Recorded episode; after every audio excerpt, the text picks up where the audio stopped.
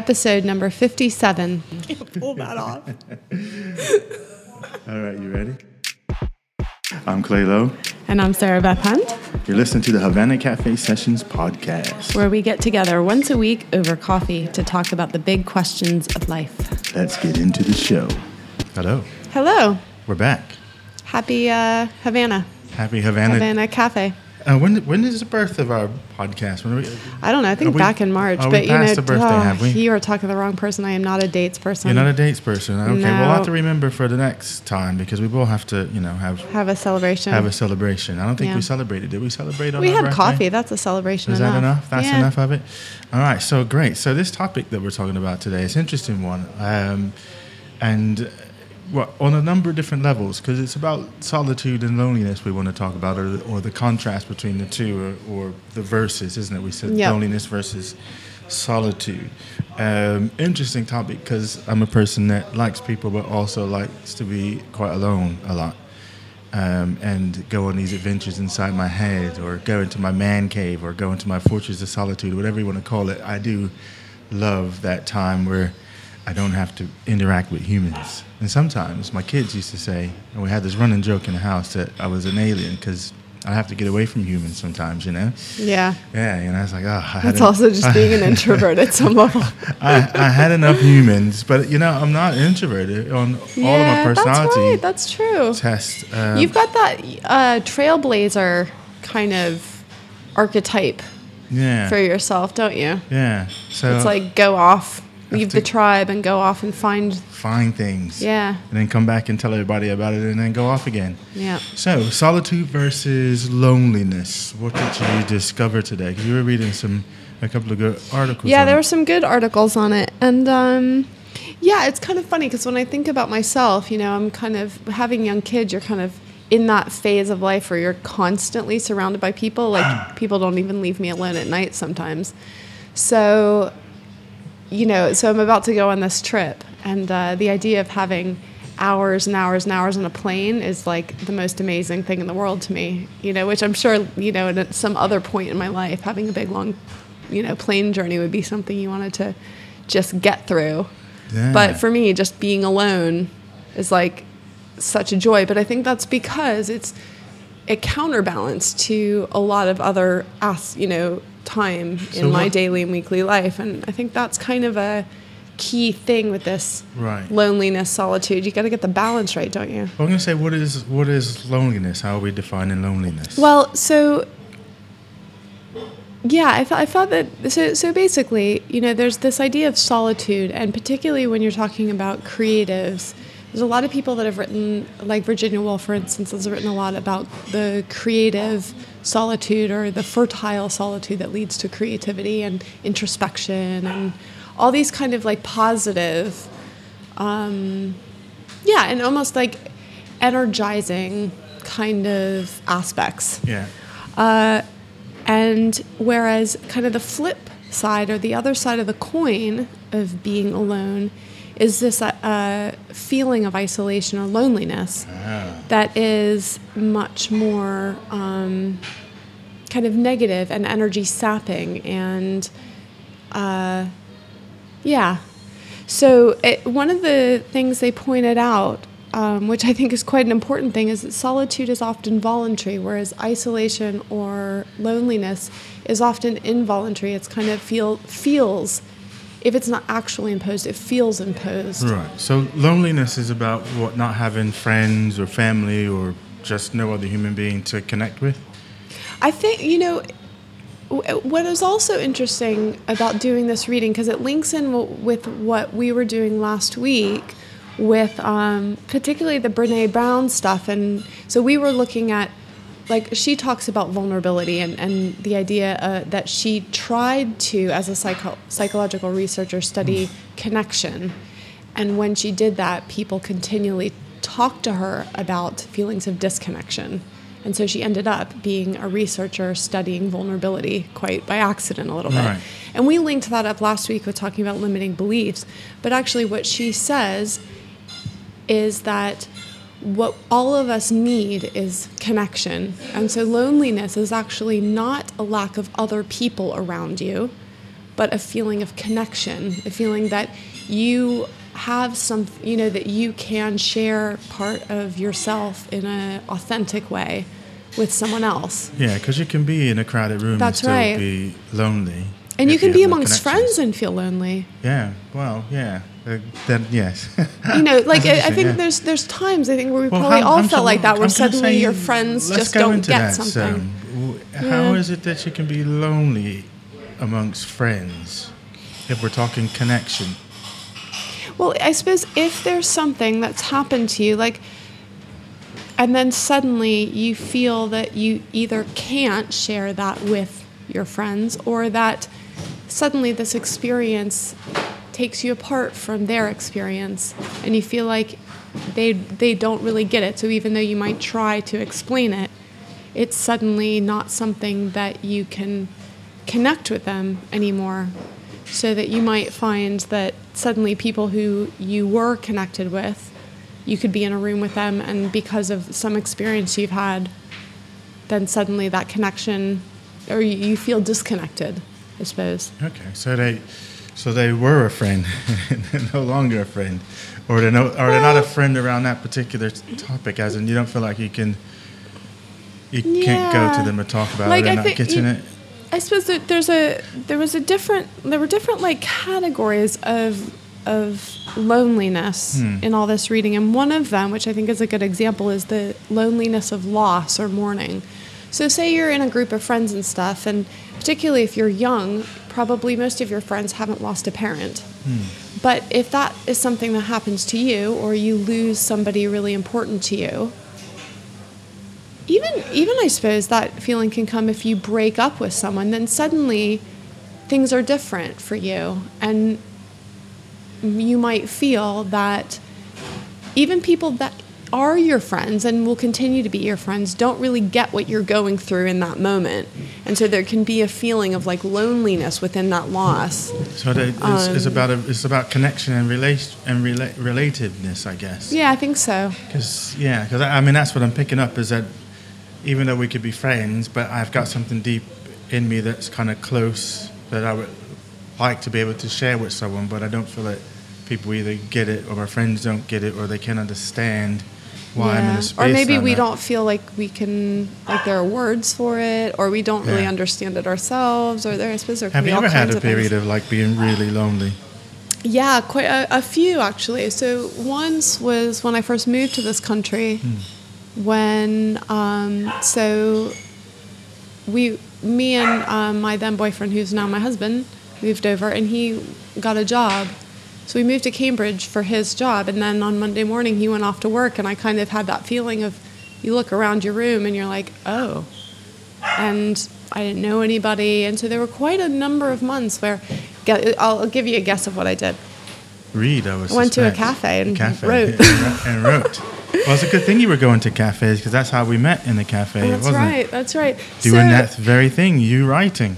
So, yeah, there was a, there was a long period, you know, when I really literally knew no one in this country, that I felt, you know, the the kind of back and forth between solitude and loneliness. I suppose sometimes it can feel positive, and other times it can kind of creep up on you a bit in in not such a good way. Um, yeah, and then also we moved again, and um, this is when we were away from Leamington up in Glasgow, and I had my both my kids were really young, and I think it's funny how you can be lonely even even though you're surrounded by people and like I you know my kids were there all the time, but they're not adults, and Yeah. so there's a different kind of connection. Um, so yeah, I kind of know both sides of it. I, I feel like I definitely yearn for solitude Yeah. a lot. And I'm quite happy because of the things I love to do, like writing and reading and all that stuff. I'm quite happy most of the time. And, you know, where some people want to go to work, I'm quite happy to work on my own and can manage my time and all that stuff, similar to you, I guess. Yeah. But, but, yeah, I've, I've kind of seen that other that other side of loneliness, and it's really, it's not, it's not easy. It's really tough. That I was gonna that say, I'm, side. I'm just trying to think now if I've had a time when I felt like lonely, lonely. Because I think I've always been such a lone wolf that I'm trying to see what loneliness would feel like, as in, um, especially when we talk about loneliness being about having a con- connection with someone, out, you know, having connection with people and, and a relatedness. And I think I spent so much time as just a lone wolf, as in not needing a connection. Um, yeah, but yeah, I guess if I stretch myself back, I can think back to, I think maybe it would have been in the 90s, early 90s. And, and it was probably particularly more around a sort of a holiday time because I was away from my family. So my mom was down in Georgia, my dad was in New Jersey, and like all my friends would go off to their families and stuff. But for whatever reason, I didn't go right. to any family. So then it was, it was, and not because I c- couldn't go. I don't remember the circumstances of why I didn't go, but what I guess what made a contrast and maybe felt of, on the loneliness is that people had places to go Mm-hmm. and were excited about going to them, and I didn't have that. That's right. That that reminds me of how I felt in Cambridge when I first moved over. Is like when you have that experience of I don't have anywhere to be. No hmm. one's waiting for me to show up at a job or show up at a social event or Yeah. anything, and I, got could nothing to share literally. thing to anyone. Yeah. say, oh, this thing happened to me today.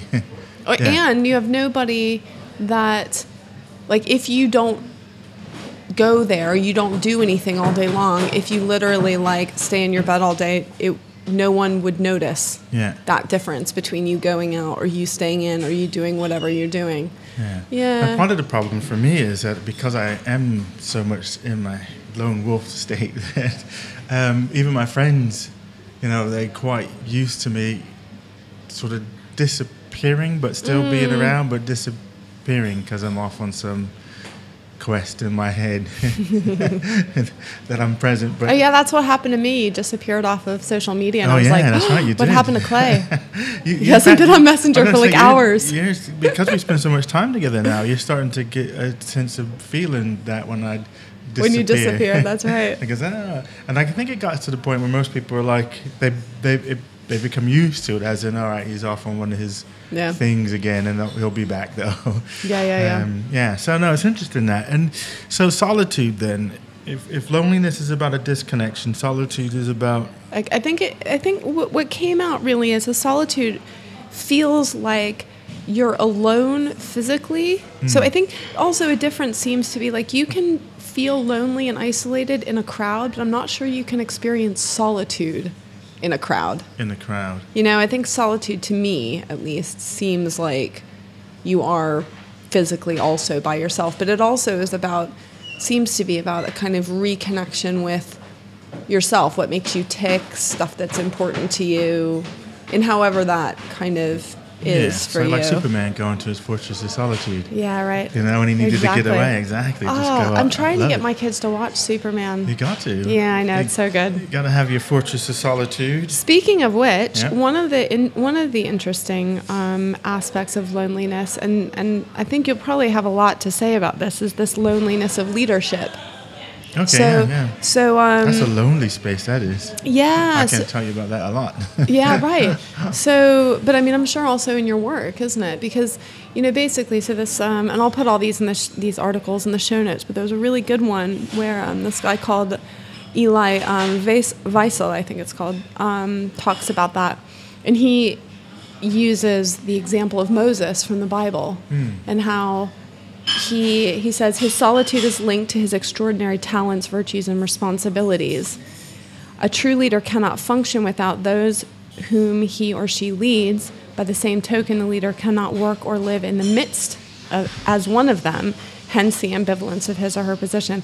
And I felt like that was kind of, you know, I've heard you talk before about how people are nervous about promotions and sometimes like you know again like we talked about last week you kind of working to keep yourself small or keep Yeah. yourself under the radar and there is that aspect you move into a position of leadership and suddenly You're not one of the boys or one of the right. girls anymore. That's and right. Now you're now you're management, so you, you can't have the same deep kind of conversation. So it's, like the loneliness of command, basically, and that you you and it's almost in some ways there's a um, I don't know if it's, if you call it a, a paradox necessarily, but because you want to relate and connect with the people that you lead. So, but at the same time, you have to get close, but not too close. So there always there is some distance between you, but there needs to be enough of a closeness that they feel you a genuine interest in you. But at, at, but you can't relate to them in the same way. So, for, as I'm thinking of, as, as an infantry platoon leader, for instance, you know, you know, leading combat soldiers and all that, there's a there's an aspect where you know they're looking to you for guidance, strength. Your the comp. So if you lose your cool type thing or seem afraid, then that sort of trickles down in that space, and they've got each other to to talk to in that sense. But then Who it's you just talk you. to? Yeah, it's like well, Yeah. who do you talk to? And you can you know get together with your fellow platoon leaders sometimes, but sometimes you're you know you're isolated and it's just you and your troops and And you've got to hold that confidence yourself, I suppose, in, Yeah, in your own leadership and your own Yeah. kind of direction. And it, it- exactly, yeah. So you've got to hold it, and you've got no one to, you know, necessarily to seek counsel with, like right there, like uh, how you can with your friends and stuff. And I suppose that happens the same in the sort of, you know, the sort of corporate world as well. If you, especially if you're, and I think this is sometimes a bad thing. One of the things we used to do in the military is if you got promoted to, say, you were, you know, a, a just you know normal soldier, then you become a, a squad leader, for instance. Then they move you to a different platoon. They try and move you to a whole other company, but definitely a different platoon Okay. because it is tough to one day be one of the guys trying to snuff Yeah. off of work and Yeah. you know Yeah. you know all the little tricks and things like that. To all of a sudden, now you're responsible and in charge, and it just is hard to do. But I find a lot of times in corp- corporate world that someone's really good at a job, and then they make them the um, leader of that section. They make them the manager. But one the person just because they were good at managing doesn't mean they're good at, or just good, good at the job doesn't mean they're good at being a manager in relation to people in that aspect. And then where where you would have had the connection with your friends, we sit around, we're joking and talking about management. Suddenly you're on the other side and you hit into that loneliness aspect because you can't relate to them in the same way. So I suppose that kind of is the thing that goes back to connection, isn't it? It's mm. about, you know, can you talk to someone else about the things that, yeah, Oh, do you know about genuinely the way you feel. think maybe I don't feel loneliness because I'm crazy because I talk to myself a lot, so I connect with. Yeah, right. when you were just saying that, I was thinking, well, who the hell do I talk to? I talk to myself an awful lot. My, I that's my to myself a bit, connection. Yeah, that's, that's my connection. Maybe that's why we get along because we're both a little bit it. crazy. Yeah, that's it. I think uh, I'm I- always having dialogues. I did love that Brene Brown stuff though about how basically her ultimate kind of ironic uh, like result from her research, because she's like a psychological researcher, and is basically we have to allow ourselves to be vulnerable in order to have to find connection. So in order to be an authentic self, you have to kind of open yourself up, which means you're kind of exposed, you feel a bit vulnerable. But the people she said who she studied who had the easiest time making connections with others were also those who were able to be vulnerable and didn't see it as something that was a weakness or something that was um, scary or threatening, but something that was part of the connection process. So, you know, you have to be able to talk about the things that you're worried about or talk about the, th- you know, rather than just, I don't know, I you know know, you present the good face. And I think, you know, that can sometimes, like our inability to be vulnerable can sometimes lead us to feeling quite lonely, even amongst people that we profess are our friends. Yeah. Because if you're not So what actually if you letting lock people that place in. a- aside from you? Because I put, I've got this little box inside of me that I put all that stuff Oh, in. Clay. I do. I put it all in there, so now I'm able to connect with people because I don't mind sharing. Like, well, you see me on social media and everywhere. I don't, I, I don't mind sharing all of my life because that little bit that I suppose that would make you really, really vulnerable is locked in the vault, nice and tight, safe, Nice. away from anything. Yeah. Any Yeah. connection.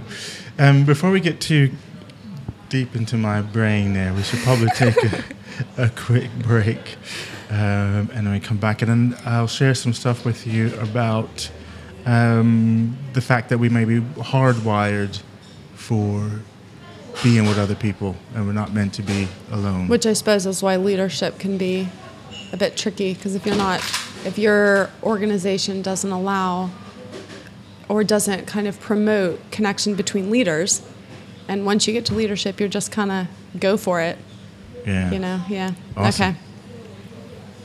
You're listening to the Havana Cafe Sessions podcast. I'm Clay Lowe. The Havana Cafe Sessions podcast is a listener supported show, which means it's brought to you by people like you.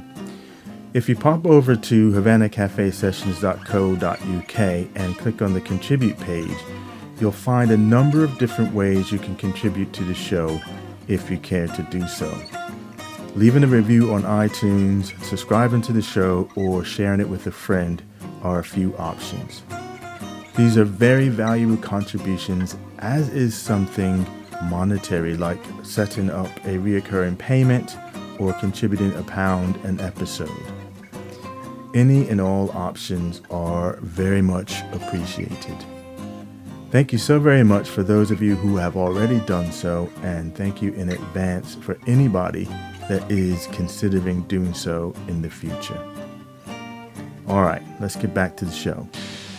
The question, uh, well, the book I'm reading right now, because I'm doing a lot of sort of corporate work at the moment, and but it's working with teams. And there's a new book out by Rich Karlgaard and Michael S. Malone. It's called Team Genius: The New Science of High Performing Organizations. And I started reading this book because I was just thinking about how, I've, well, it's, a, it's an ongoing thing with me, having come from the military and, and what teams mean in that instance, and then working in the corporate world. And what I think a lot of times there's the label of teams, but they're probably more group than a team in terms of the interdependency. Mm. Um, you, if you don't win, none of us wins. You know, so that kind of the interdependency doesn't seem to be there. So what I'm working, the group that I'm working with now, they, they're organized into teams, but I think most of the people are individuals. They just uh, sit in the same area, but they're a team. but I think there's the intent to, to, have them as a team. So the challenge to me is okay, well, and it's great, and I'm liking the challenge because it's making me to go back to think, what is a team? What com- what's the composition of a team? What does it mean to be a team? Which led me to that book. Um, but there's some great stuff in here in relationship to why actually we as as a species need to be in groups or teams as See, it were. I find this all ironically fascinating coming from you, who's like professing like the, the lone, lone wolf. wolf. Yep. Now Which is suddenly why I'm like, finding oh. this fascinating because Yeah. I'm thinking, well, maybe I could be that much better if I stop being a lone wolf. So it's got me wanting to connect with people and thinking, well, could I boost my potential by coming out of the lone wolf stage? So that's a, that's that. Well, tell us more. Yeah, well, I'm I'm in pursuit of answering that question for myself. But anyway, so it says one of the questions um, in the book was: Are human beings designed to work together? Um, and basically, they put forth the argument that our human body was designed to be um, connected with other people, both emotionally um, and otherwise. So, in order, for, so that we're hardwired to act cooperatively with other people. You mean like the way our brain works? Yeah, the way Yeah, that our right. brain sort of works. Yeah, absolutely. So, and then when we do engage with another, and this is what's got me thinking: Do I need to, you know, stop being a lone wolf? That when we engage with another person, um, and we're embarking on this sort of intimate brain-to-brain connection, it actually makes us a better person.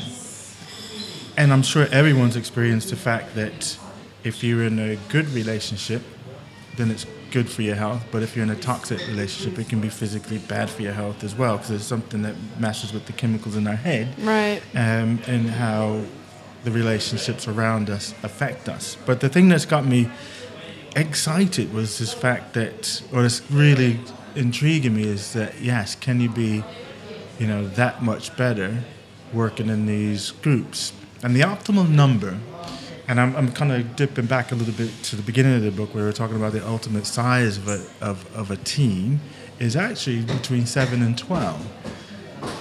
for some reason, um, just biologically, that is that's the number um, that statistically makes us like seven is like the, the perfect number. Twelve, you're starting to sort of push it, like, okay, right. and, and mostly it's about the that's the number of people that you can recognize and see and understand and emotionally be connected to, such that back and I suppose like whenever you're making a decision, taking into account all the members of the team, you can only take into account so many different people's kind of strengths, interests. But it was more about what you said earlier. It was about the trust and vulnerability. Oh, so okay. we don't have the capacity to know people to the depth that we could trust them without having to think about it. So so 12 Oh, okay. starts to push us to our limit. Seven, I can deeply understand you and then therefore trust you and then therefore I'm able to be more vulnerable with you and trust you. Okay, right. Yeah, so when companies that have Hewlett Packard was famous for this is that the two founders when they first started the company they knew everybody in the company and they were you know they you know doing all sorts of performance records and the like as they grew they noticed that one they stopped being able to recognize people but also performance was starting to sort of taper so they split every time they get too large they split into smaller o- organizations and then so they can have smaller teams so that you can have that connection with the people that, that, that you're around. So it, it, it comes to that back to this trust aspect and Hmm. um, and it's something our upper limit is something like and this isn't like close friends but our upper limit starts to in terms of the people that we could know is like 100 or somewhere along that that lines. But anybody that goes beyond that number 12 you become less trusting of that person. You relate to each, other, and we can live in harmony, but we don't have the trust factor to, to us. Um, so that, that's what they were putting putting forth in terms of uh, you know in our brain, and I've, I've written down here on the notes, and we'll share these notes in the in the show notes. and they're so pretty. Oh yes, of course. They're so to- artistic compared to mine. have to keep going with it. Is oxytocin is the is the chemical that is un, underpins this connection with people, and oxytocin does a number of things. um, from what I'm understanding here, from it connects us from the sort of maternity aspect, anxiety. Yeah, I was going to say oxytocin, Oxytocin. is uh, very powerful stuff for That's it. someone who's had two babies. Yes. Yeah. It's, It powers it's- up. It's the basic neurobiological element in the human brain. It's our social brain, basically. And I guess where we're coming from Of here, connection. that's for us. Yeah, it's, right. the, it's that sort of social brain. It, incre- it increases our uh, it increases the social interaction between adults, improves the processing of positive social information, and enhances in-group trust. Hmm. Flip side of that, because that's all the lovely stuff.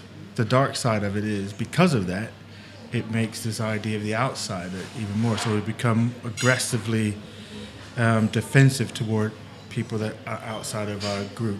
And then tying back into this i- idea about you know seven t- is an optimal number when you start approaching the hundred. So everything in the, in the town, communities can be closer together as we know people, but then as the town gets too big and there's more strangers, then I become more closed. And my community, you know, I get more um, I, I, insular, insular to my community because within the Yeah, community. Totally. You know, it's it's funny. This is totally random and just striking me, Yeah, but yeah. the number seven to twelve is about the size of what people's family in nuclear families probably were. Yeah, yeah. Isn't it? Because it's Yeah. like so. I wonder if that must have some kind of evolutionary. I mean, that's just a guess, but No, no, you it's, know, it is connected in terms of tribes as well. So, Yeah. from a tribal point of view, again, you would have had this sort of um, the reasons tribes would split. Again, if they got too big, then yes, now I can no longer recognize friend and foe necessarily because right? it's too big. So I see you.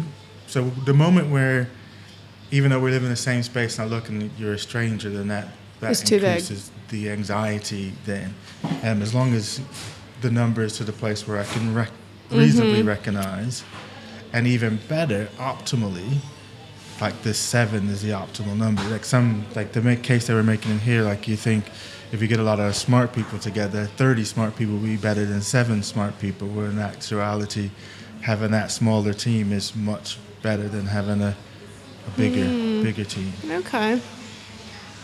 I mean, yeah, that's interesting. I read a bunch of stuff um, about the psychological effects of loneliness. So, kind of like you're saying, the kind of dark side of the when you're not a team and you're not connected. But I mean, you know, it's pretty dire straits if Is you're it? lonely. Yeah, I mean, risk of, you know, You know heart what, it's- anything music from I heart got- attacks to Mr. dementia. Lonely. I know. That song. I just seen that on the show I was watching the other day. They were playing that song, Mr. Lonely. Well, We'll have to make a. Uh, we have to do a You to make a, a Yeah, no. mixtape. Well, no, well, a mixtape to go along with this episode. yes. I hope everyone listening knows what a mixtape is. yes, absolutely. Uh, yeah, so I think what was interesting about this, um, there's a psychologist, John um, Cacioppo, I think is his, uh, how you say it. But um, basically, lonely peoples have kind of activated cortisol. So, in other words, all the kind of adrenal, adrenaline, and all those kind of hormones. And also, they their immune system is like on high alert and they think that that's because evolutionarily if we perceive ourselves to be isolated then we are much more at risk for injury and for you know all kinds of bacterial infections and stuff. So um so our so but the problem of course is that while that is probably good for us if we were living in our ancient world Yeah. now having constant high cortisol we, i mean we don't need any more reason in our society to have high cortisol do we? We're just like stress mongers. Um, but again the same kind of findings that loneliness is about how we feel not the actual size of our social network so in other words ending loneliness is not about spending more time with people it's about our attitude to people and they and he found that just like you're saying with the kind of feeling oxytocin happy with the team or with your tribe also increases your um, awareness, I suppose, of threats of strangers. Yeah. Loneliness increases your perceived threat of others, Yeah. which in a way is really sad because it's like you want connection, but the more lonely you get, the more you perceive social threats to be potential, you know, the more you perceive social situations to be threatening and dangerous to you emotionally, which means it makes it harder and harder for you to actually get that connection. So how do outsiders get along then? Because I kind of associate with sort of outsiders, and is it because of I don't know? Maybe we don't need that that chemical. I don't know. Do you know? Because Yeah, I I mean, you have your classic outsiders, aren't you? Where the, you know there isn't a need to connect. Maybe to we maybe we just have a range. I mean, because you Yeah. know, you might be a lone wolf, but you're you know you've got somebody at home. You're not actually kind of alone all Hmm. the time. And if something were to happen, you have somebody to tell that to. So I think you know, I suppose it's it's a kind of different situation. I don't know. I really don't know. Yeah, no, it's, Yeah. it's, it's interesting. I think. Well, anyway, I, I find that. And I suppose you know your it, it's all about your perception. So if, for instance, you have a few close friends and you may not be in touch with them a lot, Hmm. and you may not be very social in terms of seeing people on a daily or weekly basis, but you know that if you need to talk to somebody, you've got people. Maybe that's Well, uh, that maybe- might be enough. Well, Whereas you were it- making me think that maybe what we, what the connection that we need might be different, as in, yeah. So that we're talking about, you know, the need for connection. So I get that would probably be different for other people. But you know, maybe I need to be emotionally. Some people might need to be emotionally connected with someone. Maybe others just need to be connected in the sense that I've got someone to go to share an idea with. But I Yeah, don't that's right, maybe, Need to, yeah. You know, I don't really care about the emotional side of things. But I, yeah, and I Yeah. suppose it would be different, as you say, maybe if you were completely isolated, as Yeah, in no, think- inter, yeah. you know, no know. connection at all, as opposed to, in essence, and almost okay. Here it is. This is what I'm thinking now, because solitude is about going out and being alone but not lonely. would Voluntarily alone. voluntarily alone. So if you're an outsider, you even if it's you know you, kind of voluntary in that sense, but you're not isolated. You're just al- alone, Yeah. solitude Yeah. in a permanent state. Even when you're amongst people, you still maintain a sense of solitude. Yeah. Yeah. Yeah. There's a there was a great quote in one of the articles. It said um, it was talking about this um, experience of loneliness in urban environments, like when you're surrounded by people.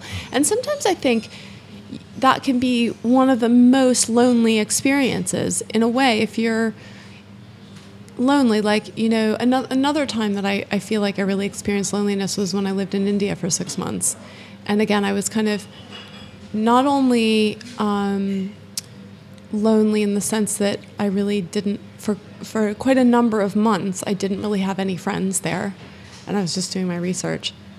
But also you're separated by language. So even though I, I could speak a bit of Hindi my Hindi was really bad and you know so there's only a limited number of things you can say and every kind of communication is a bit of an effort and a struggle and stuff. Yeah. and I bet people have that a lot when you're moving and you have a language barrier and stuff. But um basically he said and this is just you know that um there was that painting called nighthawks by someone amazing and famous. You know it's that it's that um painting of and i'll put it in the show notes of the diner. And it's just got the guy behind the bar Yeah. and a couple and then one guy solitary and you only see him from the back. Yes, and that's and what you're talking yeah, yeah. and uh, you know that just is kind of the artistic expression of that kind of urban loneliness in a way. It's like that night and stuff. But anyway, there was a um, quote in this article that said, "Imagine standing by a window at night on the sixth or the seventeenth or the forty-third floor of a building." The city reveals itself as a set of cells, a hundred thousand windows, some darkened, some flooded by green or white or golden light. Inside, strangers swim to and fro, attending to the business of their private hours. You can see them, but you can't reach them. And this, you know, this kind of urban experience of of seeing everyone and watching other people connect potentially, or seeing other people but not being able to connect with them, I think is quite a Yeah, I, palpable. And we've all kind of had, I, I've probably there. most of us have had Yeah. that experience of kind of just having a moment of looking out and kind of on a sea of, yeah. but then feeling apart. Because I had about a whole year of that when, when my parents divorced and we moved my and we moved down to Georgia. And you know, when you're 16, that's like you know you have all your friends, and that's when friends are most important to you. So. I moved probably the worst time that you could move was just My right dad in the moved middle exactly of that time, that's it was right. between semesters, so I I Yeah. didn't even start at you know at least if you start in the beginning, then everybody's kind of got that newness. But I ended it. I came the second half of a school year, so all the friendships. and junior year? everything, Uh, Sophomore year. Sophomore year. Right. Um, and that was like the worst because I just got planted into this high school. Absolutely not a single soul or friend. And you know how, you know, we are at that kind of age. Um, and it was in a place I totally didn't want to be in. And so I, I completely shut off from the rest of my peer groups and this. I, I had for a whole year, and I didn't speak to people either. I think I would I spoke to people when they spoke to me, but I would never initiate or start a conversation. Um, so that was interesting. For for a whole year, I was in that that that sort of space. And then I finally came out after a while, and then people wished that I'd gone back to being, being quiet. We but- liked you better as the silent type, We liked Clay. you better being the silent dude. Yeah. So yeah, no, I, I can relate to that, and I can tell you, I was I wrote down here books because I wanted to remind you why I'm never lonely because I always have books. They're- Yeah. They're, my best friends. They're the place I turn to for counsel, wisdom. Well, then that kind of chilling. reinforces that idea that loneliness and the feeling of loneliness is really about your your own feeling about it, Mm, and your own feeling of being able to connect your experience with others. And I suppose maybe it doesn't matter sometimes if it's a person who's written in a book, but you have that like someone else knows what it is like to feel the way I feel. Yeah. And uh, yeah. No, that's interesting. Hmm. Because you can go and you can read and you can connect with the, whether it's fiction or non-fiction or what have you, have that sort of connection with the author, the writer of that particular book. Hmm. Fascinating. There was something else, but I can't remember now. What, what else did you have on your notes there? Well, let me see. There was. There's a. You know. There's kind of a. This there's this quote that I came across. It's quite common kind of thing to say. So, this is attributed to Louise um, Bourgeois, and she says, uh, "You were bo- born alone. You die alone. The value of the space in between is trust and love." And I'm kind of like, yeah, that is quite a lot of people's perception of what it is that we're doing. But I'm not convinced that that's just true. I mean, first of all, we're certainly not born. I know, I knew you would. There you existentialism. That's right. But I mean, Albert certainly. Camus, see, what the Dalai Lama would say is that if we were born alone, like he's all about connection and, and believing in the value of, or the intrinsic human nature of connection because otherwise our human race would have perished because if we're not born alone if we were born alone there would be no humans Yeah. We have a mother to to take care of us and that whole oxytocin thing is about making sure that that connection happens I think it's just And the we don't- moment, though, isn't it? The moment of birth and the moment of death, you're alone. I suppose, yeah, it's true. Not and the then you know, there's, between, there, yeah. I suppose there's that like part of me that, um, you know, because you know, death is like this ultimate lonely kind of thing looming for people. This is like kind of a common way of of thinking about the experience of death. That like we leave everything behind, and actually, you know. I'm going through this a little bit with my six year old because, you know, we had one of those conversations the other day about thinking, oh, wait a minute, this dog has died and now is everything alive die and now I'm going to die, you know, Yeah. one of those. And, uh, but if you perceive a kind of, if, if part of your kind of conception of life is that there's a life force that you know that energy can't be created or destroyed and you subscribe to that then perhaps and obviously i can't say for sure but perhaps the experience of death isn't necessarily lonely perhaps the experience of death could be an experience of reconnection with everything that is but of course that's not number one that's we don't we're not guaranteed that and so I don't know. I feel like that that that story that we tell ourselves about death, that it's a feeling of being alone and an experience of disconnection. We have just as little proof of that as we do of the opposite. So, I think I might choose the other story. Do you? You know, I did this exercise once where it's like, imagine that you have one year to live. What would you do? Like you knew the day that you're going to die, you have one year. And then you break it back down to six months. What would you do? And then I think you take it like to 30 days, and then you take it down to the last day. What would you do? And my very last moments that in, when I did this exercise, I wanted to be in my little command chair. I, like I wanted to be lo- alone. Like so, Yeah, right. I would just have a you know that last whatever hour I just wanted to have to myself. So little friends, family, all right, great. Now let me have my chair and my coffee and sit in my little re- recliner. That that was what I would want to do with my last sort of hour, just to kind of But I mean, I, I, feel like that's, you know, but does that experience feel lonely No, or no. solitude? yeah solitude for me. So, would be so not and lonely. then Yeah. actually, if we're, if we're what we're saying is holds, then that solitude is about connection. So Mm. it's about you know, it's a, it's not an experience of loneliness. It's an experience of reconnecting with some deeper self that Yeah. potentially is gonna, Because loneliness. you know, it's the force. You return to the force, don't you? Didn't you see Obi Wan? sadness. yes, Obi Wan. He's not really going because you normally connect loneliness with uh, people being sad as well when they're lonely. They're not happy Yeah. necessarily. Whereas That's my experience. when you're in solitude, you're you're content. You're you know you're Yeah. whole. You're not.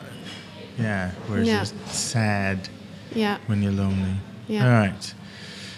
Well, there you go. There's There uh, another it. bone to chew on for a- the yeah, week. Yeah, another one to chew on.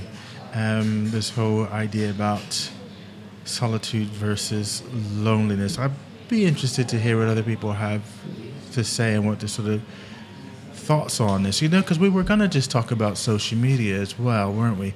And I'm just gonna throw this out here. Ooh, as a yeah, good idea. Because, like, I've noticed patterns in people's tweets, and you can tell whether they're when they're lonely. Like I got a mm. friend right now. It seems that way. If in their wording, they've isolated themselves, whereas before they weren't. Um, but you had the question: do- Does social media or the internet, Yeah, and technology in general. technology in yeah. general, push us away and make us more Connected, lonely or yeah. more connected? Yeah. I fall on the side that it actually has been a good thing, as in it brings people closer together, even though people say that it's like I don't buy that it's making us less um, connected, as in you're in a room full of people and everybody's on their phone. So don't. But then the question for me is, well, what are they? Who are they? They're connected to someone on the other side of that phone, so there's still a communityness that's going on, and it's. I suppose what's the value of that connection then, and, and if they're being if they're able to feel a genuine sense of connection. And I think in a lot of times people feel even more connection to people you know- that outside of the that they're immediately around. Yeah, and I, I I don't know. I think that there's also something that is like we are in this phase of existence where we think we don't ever need to be sick, we don't ever need to be lonely. You know that all these things are like intrinsically terrible. Mm-hmm. If we feel a slight bit of what you might call suffering or pain or discomfort, that's like a bad thing. But actually, all human beings go through periods of loneliness. W- what you don't want, of course, is to fall in the hole where you can't get out. You can't get out of it. But, you know, I think if you haven't experienced that feeling of loneliness that is not solitude, that, that's loneliness, that's like a yearning for connection, I think that there's very few people who would say that, that they've never experienced that. Yeah. And I don't know, is that is that something that we could expect, of, you know, in a way? But I think the social media then helps reduce that because one, if we're talking connections, one of the things I think that social media levels is if I'm here in this community here, but there isn't anyone else that feels like I feel or believes like I believe, then I can I feel lonely because there's no one to connect with. Whereas the internet opens it up for me to find, you know, those people that have the same feelings and thoughts that I do, and so our, we're able to connect. This is one of the things I think about, and I know you're not into, you sort of don't like the whole politics thing much, but I think some of the things that we're seeing in the states is um, people views are coming out more than they used to perhaps age uh, you know a, a way back and what i mean by that is if i was you know in a community and i have these certain thoughts but if i express those thoughts then i'm probably a minority with those thoughts in that community physically go onto the internet, I'm able to connect up with other people that have the thoughts, so I feel safe, I feel connected, I feel There's less social responsibility too of taking responsibility for uh, any kind Yeah, of okay, yeah. reaction. So to. on that other there's side, so that yeah. aspect, but I feel I can come out because I've got Yeah. all these other people, or I have a, I have my tribe, Yeah. Even though they're not physically with me. I've got a connection with my tribe on the internet, and that goes for anything. I just chose sort of politics aspect, but there's, you know, if you're, you know, like a certain type of game or you collect certain kind of baseball cards, whatever, you can go Yeah. and you can find other people on the internet, and lots of them. Hence why you have forums, you have groups, and you have Yeah. websites built around specific things, and that brings you together and that connection and that person that you can relate to, even though I can't physically. Yeah. Well, we'll them. stick this on a post on our Facebook page. So we're at Facebook backslash what Havana Cafe Sessions, I think. Yeah. Um, and yeah, if, if you kind of have some thoughts about technology and if it, I don't know, increases loneliness or increases connection, yeah, come say what you think. Come and not be lonely and connect Yeah. with us. Otherwise, we'll feel lonely if you don't connect with us. All right, we better end this thing because I think we're at uh, Yeah. we're at the upper limits, and I probably need another coffee right about All right, yeah. right about now. All Oh, right. you're twisting my arm. All right then. excellent. This episode of the Havana Cafe Sessions podcast is brought to you by people just like you, wonderful listeners. So thank you very much. If you have a spare second and you want to click over to iTunes or wherever you get your podcasts and leave us a review or just some stars, that really helps us out a lot and helps other people find us who might enjoy the show. And if you would like to contribute to the show, then you can contribute as little as a pound an episode or less than a coffee an episode. Um, if you head over to havanacafesessions.co.uk and click on the contribute button, you'll find all kinds of different ways that you can help us out. Thank you so much if you have already contributed in some way or if you're thinking about contributing and really even just telling other people who you think might enjoy the podcast or um, joining in the conversation is very, very helpful. Thank you so much for listening. I'm Sarah Hunt, and on behalf of Clay Lowe, goodbye, and we'll see you next week.